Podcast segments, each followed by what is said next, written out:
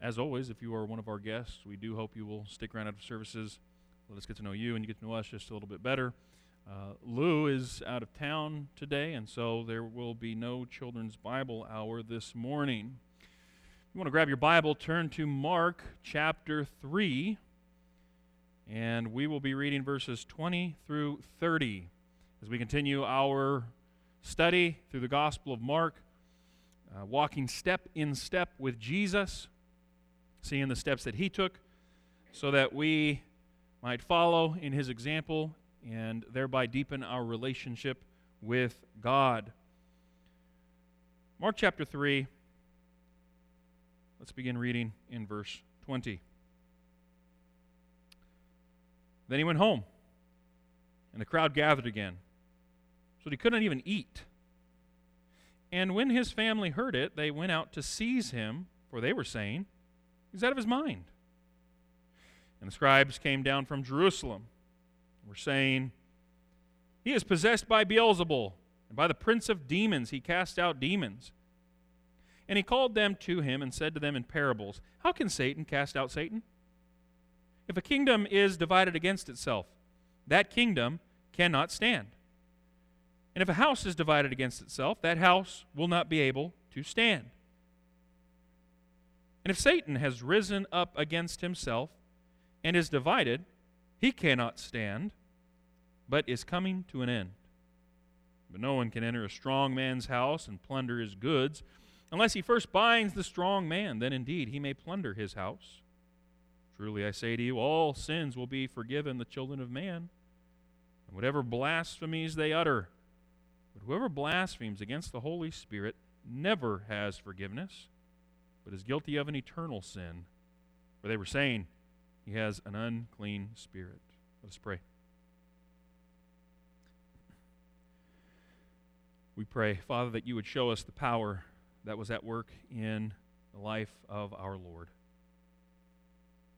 Make it clear so that knowing this power, we go forth and minister in this world. Pray this in Jesus' name. Amen. The song that we just sang, did you catch the, the final verse? Thus, led by his Spirit to fountains of love. Thou soon shall be fitted for service above. Led by the Spirit. As we come to Mark chapter 3, again, there are a number of steps that Jesus takes in this chapter. Back in chapter 3, verses 1 through 6, a text that I preached on, it was uh, several years ago, but where we see Jesus get angry he looks around at the people in anger, and he does that and doesn't sin, by the way. That's allowed, you know, to be angry but don't sin. But in righteous indignation, he looks around and he seeks to give the people a clear perspective of God's will. He's always, he's regularly doing that, giving people a, a clear perspective on God's will, something that we can do with Jesus. In verses 13 through 19, we see Jesus calling the 12 apostles.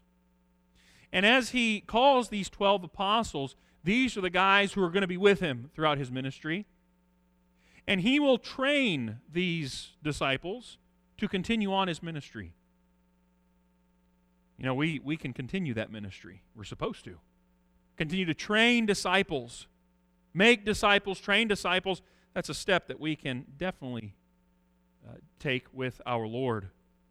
In the text that we're going to see here, one step that Jesus takes in verses 20 through 30 is he defends the actions of his ministry. The ministry that he's engaged in is coming under attack from his opponents. Now, he's serving God. And even in the midst of serving God, he's experiencing opposition. Same thing can happen to us. And Jesus shows us how to properly to how properly to defend the actions of our ministries. At the end of this chapter, one thing Jesus does is he teaches the true nature of the family of God. That the family of God, his brothers and his sisters, are those who do the will of God. That's the true nature of the family of God. that we are united in blood, but it is the blood of our Lord and Savior Jesus Christ. We want to take a closer look at verses 20 through 30. And what this section is about is the true nature of power. Stepping with power. That's what Jesus is doing here in this account. And he is teaching that God's power is superior to all other power in the world, in the universe, and even beyond into the spiritual realm. Because what we see here is the contrast between the power of God and the power of the evil one. And how Jesus does not deny the, the power that Satan has. Rather, he shows that actually God's power is far superior to the power that the devil has. Jesus shows us about the true nature of power. But it's, again, in the context of having to once again defend his ministry from opposition. We get a glimpse of the disbelief that Jesus is up against in his ministry. He's surrounded by it again and again. He has to endure it during his time here on earth. And I don't want you to miss this. Jesus has been performing miracles. He healed a paralytic back in chapter 2. Earlier, he healed a man with a shriveled hand at the beginning of chapter 3. He's been doing miracles. He will continue to do miracles. And yet, the people continue to disbelieve, even with the miracles. That is what just absolutely, it's just jaw dropping. What? Which I think brings into focus Uh, the opposition that we hear sometimes, where folks say, you know, if, if God just did X, whatever that is, and it may even be something miraculous.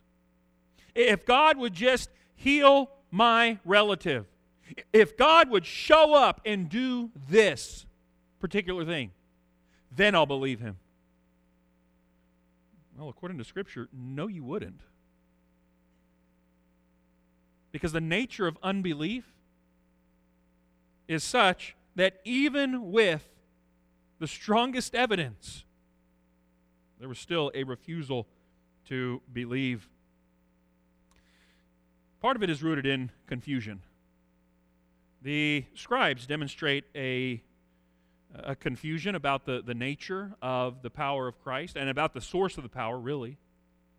But also, we read how Jesus' own family are confused. They're confused about the nature of his ministry. They think, back there in verse 21, they think he's out of his mind. They think he's crazy. Right? Second cousin to Harvey the Rabbit and all that. Belongs in a padded room, straight jacket and all that. He's crazy. He's out of his mind. And so they, they got to go take charge of him. They got to go seize him in order to, you know, help him out.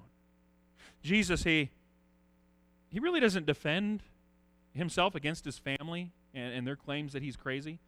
But again, there is that 35th verse, which just is, it smacks with Jesus essentially saying, they're not really my family because they're not in the family, because they're not doing the will of God. What? Wow.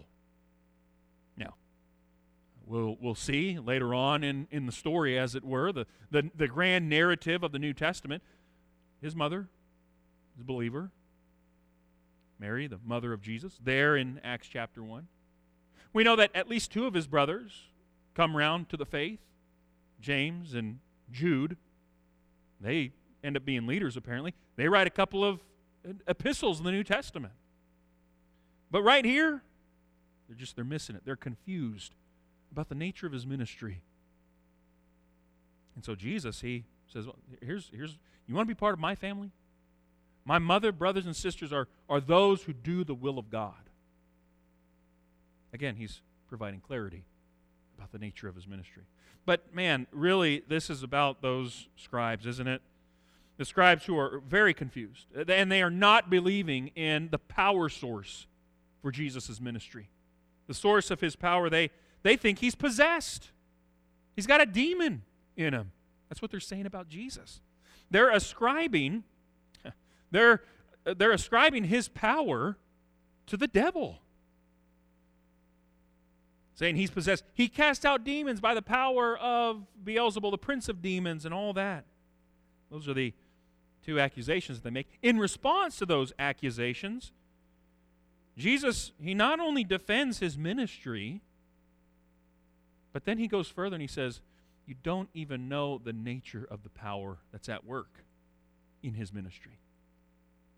That in fact, the power of the Spirit is superior. And in fact, that the superiority of the, of the Spirit over Satan, you guys, you're, you're totally missing the bus on this. And so as we walk through the, the narrative here, beginning in verse 23, Jesus is that's where he begins to clarify the nature and the source of his power, and in that he is vindicating his ministry.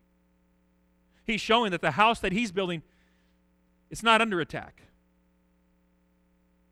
And he, he does this by telling a, few parables uh, about this kingdom can't, uh, can't stand against itself if it's divided against itself.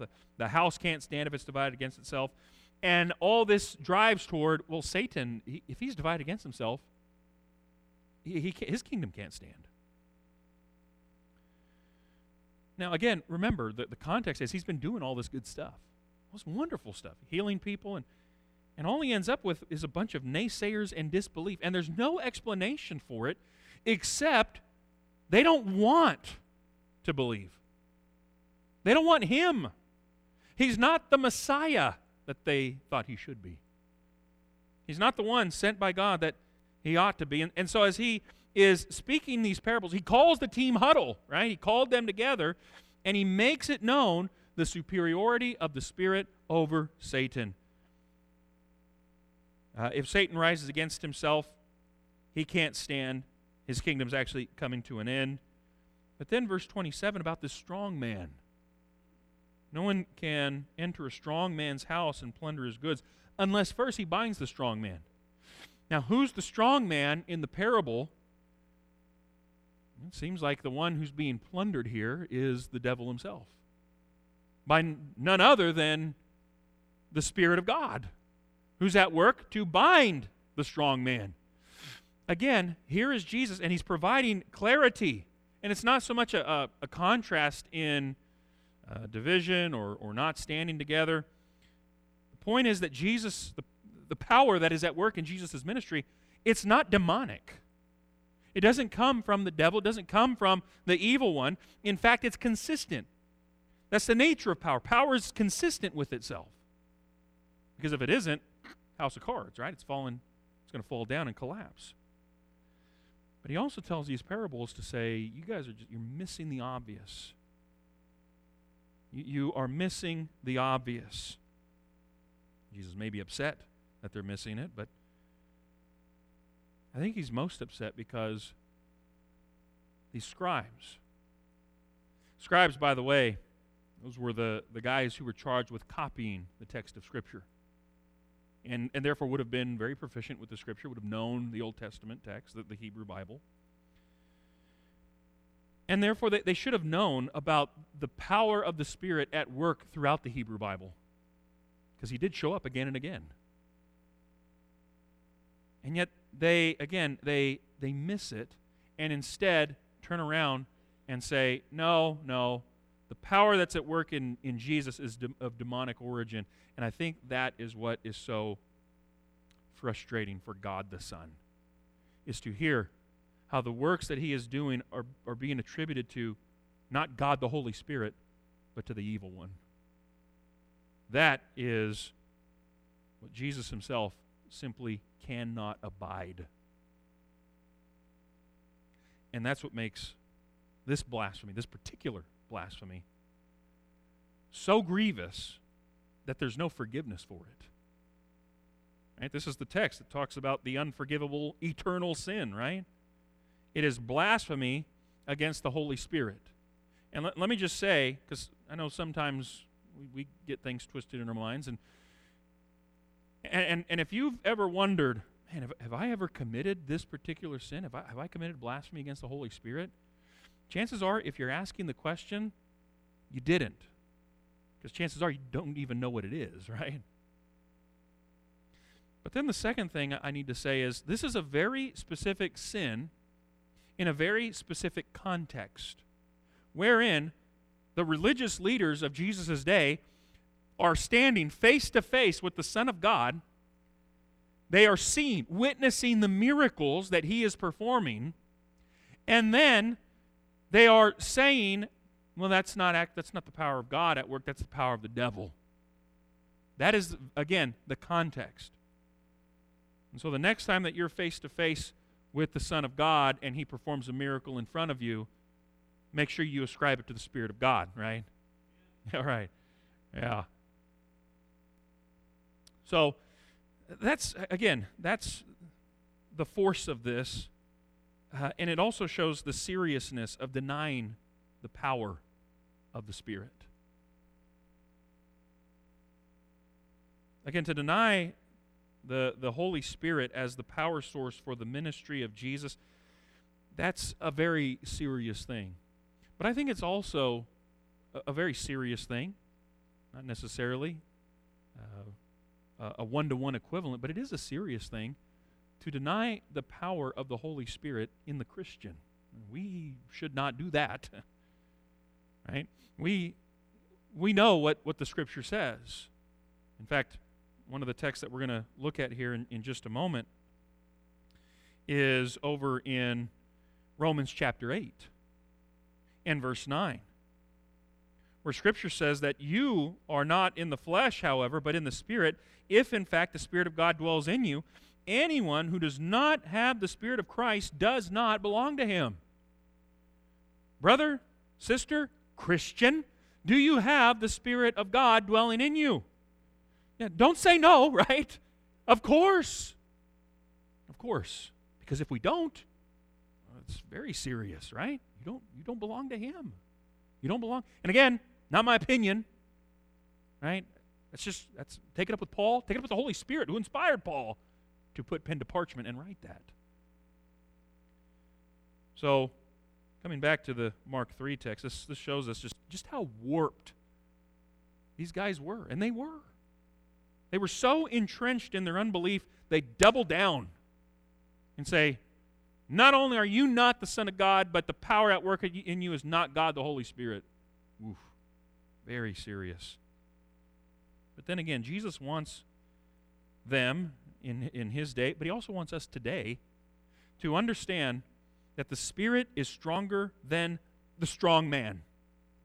And, and again, in the parable here, the strong man seems to be the devil, that it's, Satan. That he's got his house, his kingdom. And again, Jesus does not deny that he has some strength, he has some power. He's the evil one.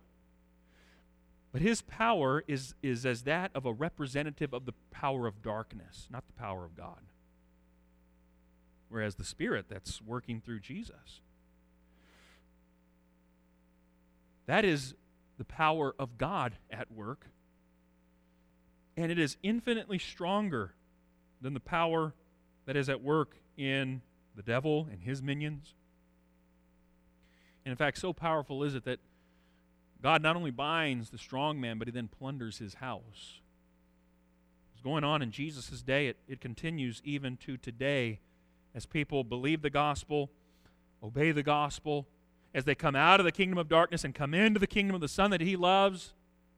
Yeah, that's that's the despoiling of the dominion of darkness that takes place even today. Let's, uh, let's put some pieces together for us today. We, have kind of been making a, a, bit of application as we go along, but let's really uh, drill down into a, a couple of things here. What does it mean for us to step with power, even the power of God, uh, the Holy Spirit in us? Well, several texts uh, highlight the Spirit in the believer. I just want to look at a, a few of these. Uh, first, in Ephesians chapter 1. Ephesians chapter 1. Uh, if you have been in Bible classes uh, Sunday mornings, again, they start at 9.30. Just there's a little commercial for you, right? Uh, Bible class for all ages, okay? Uh, but if you've been in there, you know that Ephesians 1, this is a text that uh, we've talked about for the first few verses at least, verses 3 through 5, uh, as it pertains to the good intention of God from eternity on behalf of the believer. Well, verses 13 and 14 now begin to look at the application of the work of God in the life of the believer. Verse 13 says, In him you also, when you heard the word of truth, the gospel of your salvation, and believed in him, were sealed with the promised Holy Spirit, who is the guarantee of our inheritance until we acquire possession of it to the praise of his glory. One thing that we can do is we can acknowledge the power of the seal, shall we say, right? How we've been sealed with the promised Holy Spirit. We need to acknowledge the power that's at work in that. And, and we, it, it represents the power of God over the forces of evil in our lives. Uh, go back and look. The, the gospel of your salvation, Paul calls it there in verse 13, the word of truth, the gospel of your salvation. Well, brothers and sisters, we have the gospel with us, and, and we are charged to proclaim it to proclaim the gospel. And so we go and we proclaim salvation. And what that means is victory over sin because we've been saved from sin. But not only that, we have the guarantee, verse 14, of our inheritance. Your translation may say the pledge of our inheritance. That's, that's good too. But the inheritance is eternal life with God. And so as we go forward in this world with that guarantee, that down payment, that deposit within us of our inheritance, we are living, breathing, walking testimonies of God's victory over eternal death. And then also, we are we are the possessions of God. Uh, he goes on, he says, until we acquire possession of it, but also that our possession uh, points to the fact that we are the possession of God. In fact, the, the way that this is phrased in the original language is it could be understood as until God redeems his possession. What does God get when, when all of this is over? The time is no more and we enter into, into the eternal state. What does God get out of all this? The answer is I think I heard it us. He gets us. We are the possessions of God. Matthew 28, verse 19 says that we go and we make disciples of all nations. We baptize them in the name of, or literally into the possession of, the Father, the Son, and the Holy Spirit. It was a, a banking term, that in the name of. So we become the possession of God when we obey the gospel. And that means we are no longer the possession of the evil one. We have victory over slavery to sin. Yes, we are no longer slaves of sin. Now we are the possession of God.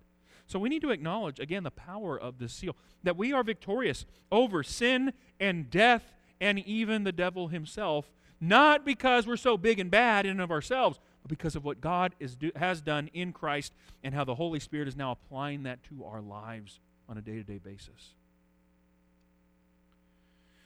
Turn the page, a couple pages, I guess, over to chapter 6 of Ephesians and look at verse 17.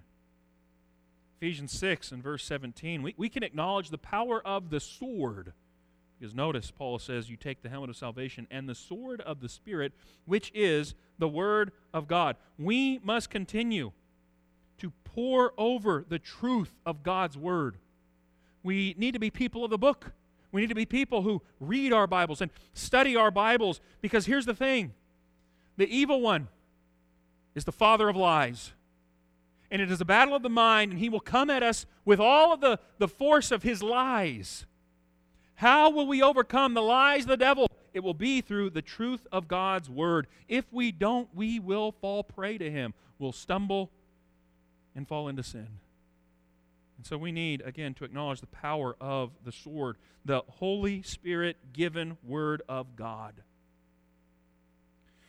Come with me to Romans chapter 8. Romans chapter 8. And we really need to begin reading in verse 1. Some of this is a recapitulation, a, a restatement of what we've been talking about thus far concerning the power of God at work in our lives through His Spirit. Let's, let's pick up the reading here in Romans 1, verse 8. There is therefore now no condemnation for those who are in Christ Jesus. For the law of the Spirit of life has set you free in Christ Jesus from the law of sin and death. That's what we've been talking about, right? Beautiful. For God has done what the law, weakened by the flesh, could not do. By sending his own Son in the likeness of sinful flesh, and for sin, he condemned sin in the flesh, in order that the righteous requirement of the law might be fulfilled in us who walk not according to the flesh, but according to the Spirit. For those who live according to the flesh set their minds on the things of the flesh, but those who live according to the Spirit set their minds on the things of the Spirit. You hear, you hear the, the, the contrast being made here, right? The dichotomy between life according to the flesh and life according to the Spirit. Christians, we don't live in the flesh. Don't get me wrong, we still battle against it and struggle against it and war against the flesh. But we are those who live according to the Spirit of God. That's where Christians are. That's who Christians are. Verse 6 For the mind, for, for to set the mind on the flesh is death, but to set the mind on the Spirit is life and peace. When our minds are set upon the standard of the Spirit, then we continue to live victoriously over evil. And we have life and peace and the fullness of that. Uh, verse 7 For the mind that is set on the flesh is hostile to God, for it does not submit to God's law. Indeed, it cannot, for those who are in the flesh cannot please God. Do you want to please God? We need to set our mind on the Spirit. That is pleasing to God. And then we live according to that, right? We live according to the Spirit who lives within us. Look at verses 26 and 27. Romans chapter 8, verses 26 and 27. Likewise, the Spirit helps us in our weakness. For we do not know what to pray for as we ought. The Spirit Himself intercedes for us with groanings too deep for words. And He who searches hearts knows what is the mind of the Spirit, because the Spirit intercedes for the saints according to the will of God. Do you hear what He's saying here? I don't know if you've ever thought about your prayer life as a weakness, but essentially that's what Paul is saying here. The Spirit helps, helps us in our weakness because we don't even know what to pray for, right?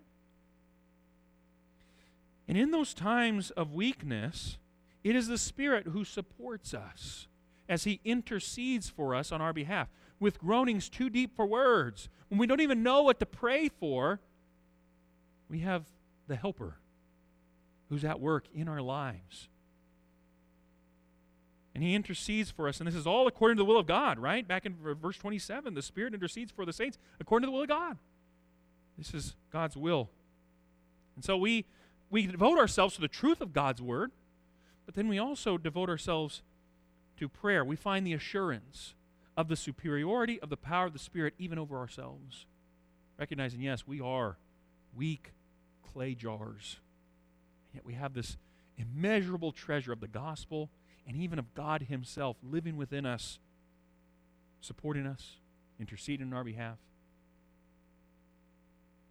Much more could be said about the power that we have. But Jesus shows us taking that step with power. He, Jesus, lived in perfect obedience, unceasing obedience to the Father, and he did it by reliance upon the Spirit of God, which is the beauty of the triune God at work in the life and ministry of Christ. And it's that same God who is at work in our lives, even within us, to cut down the, uh, the forces of darkness, to cut down the, uh, the strongholds that exist in our hearts and our minds Throughout his ministry, we see Jesus is, is consistently relying upon the Spirit in, in order to overcome the evil. And it starts right at the beginning of his ministry with the temptations. He's led by the Spirit out into the wilderness. And it continues all the way up, even through the crucifixion. Part of what Jesus is saying, he says a number of things on the cross, but did you, you ever notice that some of those sayings of Jesus on the cross are from Scripture? The Spirit given Scriptures. And so the words of the Spirit of God are found on the lips of our Lord even as he is dying. Jesus did this again because of his confidence in the power of the Spirit. And in this way, he, through his life, Jesus leaves us this example where it's okay. You have his permission to rely upon the Spirit of God who is at work in you. we need that same confidence to know that, that our Father hears our prayers, that we pray in Jesus' name, because the Spirit is at work interceding on our behalf with those groanings too deep for words. Communicates those things to our Father. And indeed, His power is at work in our hearts, in our minds, in our lives, as we seek to live in accordance with the will of God. Let's commit this to prayer.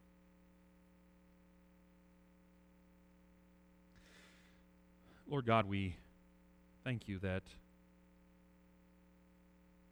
through Christ you've left us an example that we might follow in his steps.